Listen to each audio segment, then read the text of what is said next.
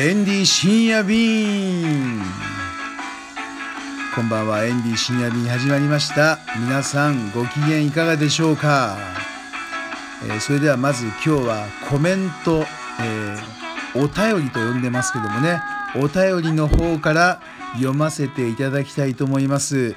大村みどりさん。こんにちは。コメントできます。ありがとうございます。みどりさん。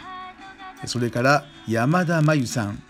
エンディさん、ラジオ深夜便開局おめでとうございます。Facebook からフォローさせていただきました。これからも陰ながら視聴させていただきます。頑張ってください。山田真由さん、ありがとうございます。えこのように、えーコメントをお便りとして読ませていただきたいと思います。えー皆さんもどしどし、えーお便りお待ちしております。えーそうですね、今日はですね、えータイの観光地についてちょっとねお話ししたいと思うんですけれどもタイ国政府観光庁 5G で訴求あのタイの観光を促進しているのは、まあ、このねエンディが所属しているワイワイタイランドあの頑張っておりますけれども、えータイの国がやっている観光庁も、まあ、頑張っているわけですね。これがね今年は、えー 5G5 つの G ですね。まあ、どんな G で、えー方針を打ち出しているかというとまず Go ローカル地方の誘客。2つ目が Go for New Customers 新規顧客の開拓。3つ目が Go High ミドル富裕層への訴求。4つ目が Go Low Season ローシーズンの需要喚起。で最後5個目が Go Digital オンラインデジタルマーケティングの強化、まあ、これらのねあのまあ、無理やりのような感じですけども Go なんとか Go なんとかっていう5つの、えー G で、まあ、タイの観光を、えー増やして2020年には日本人の旅行者年間で200万人達成しようっていうことをねあの狙ってるわけです。でこの今回このワイワイタイランドに届いたお手紙では、え東京のね事務所長、え東京事務所所長、えナ・チェンマイさんがねあのいろいろまあメッセージを出しているんですけれども大体タイの観光地っていうと、まあ、もちろんバンコクそれから、えー上の北の方のチェンマイそして南の方のプーケットそれからアユタヤでパタヤこの5つの場所で大体終わっちゃうんですよね。まあ、なぜかというと、まあ、1年にそうですよねタイへの旅行1年1回ぐらいじゃないですか多くて2回3回、まあ、その中で、まあ、仮に、まあ、あの1週間7日あったとしましょう。で1年に1回7日間行く人がやっぱりねバンコクの街のねこの変化っていうのは激しいですよ。もう毎月行ってるエンディがですねもう1ヶ月後に行ってもあれ？こんなビルあったかな？とかいうふうにねどんどん変わっちゃうわけです。なので1年に1回行く7日間そこでバンコク以外の場所に行くっていうのはなかなか難しいと思うんですよ。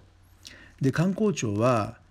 バンコクチェンマイプーケットねこれ以外に全部でタイは77県ありますから他の県にも行ってほしいっていうんですよね。でこの前観光庁が作った本があるんですよ。タイ12の秘宝この12の秘宝っていう本は英語版が最初にあってでこれねすごく見にくかったんです。でこれねエンディの方で日本人が見やすいように日本語版を観光庁と一緒に作ったんですけどもこれがまた見やすくなりました。これはもうね3回ぐらい増刷してるんですけどもかなりいい本ですよ。対12の秘宝。でいいところを紹介しているんですけどもやはりね1年に1回7日間タイに行くとして、まあ、バンコクに2日3日はやっぱり見たいよね。で残りの3日4日で果たしてプーケットパタヤチェンマイ以外のところに行くかっていうとそれなかなか無理なんですよね。うんということでなかなかこの77件全部魅力があるんですけれどもそれぞれの県になかなかこう行ってないっていうのがこれ悩みなんですよね。で今回この 5G で観光庁あの頑張って広めようと思っているんですね。まあエンディとワッキーなんと今月7月の8日からタイを取材してまいります。行く場所は今回はこの観光庁のあの影響も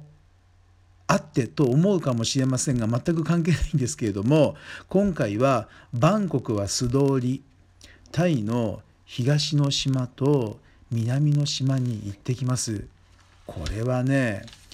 東の島と言っても本当にもうね東の果てもうカンボジアの国境近くのクッド島っていうねあのー、もう多分もう誰も行ったことがないような島なんですけれども超高級なリゾートがあるんですよ。そうすごいんですこれ多分ね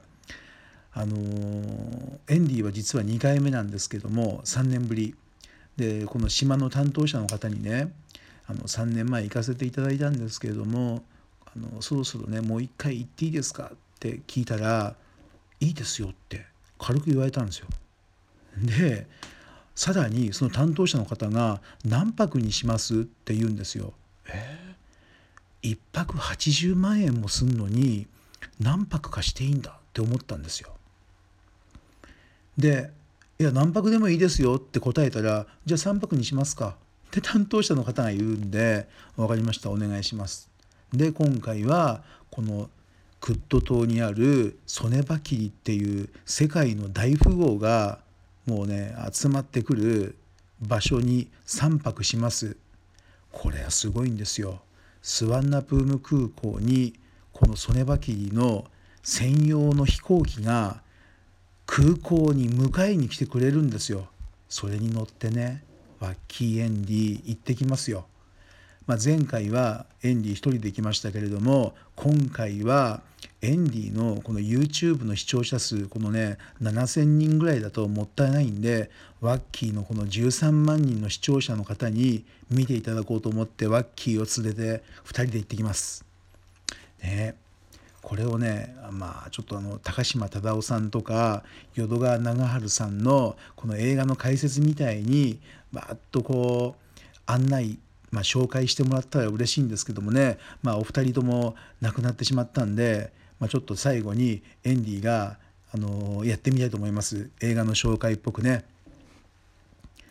ワキーエンディのタイランド探訪最新作は2人がついにタイの東の果てにあるクッド島を訪れますそれが今回の物語というわけですね。チョコレートの部屋アイスクリームの部屋ハムの部屋天文台水上の劇場夢のような世界が広がっています。この辺りはお宅のお坊ちゃんお嬢ちゃんの方が詳しいと思います。ワッキーエンディが画面狭しと食べまくります。そしてえー、っと驚く結末。面白いですよ。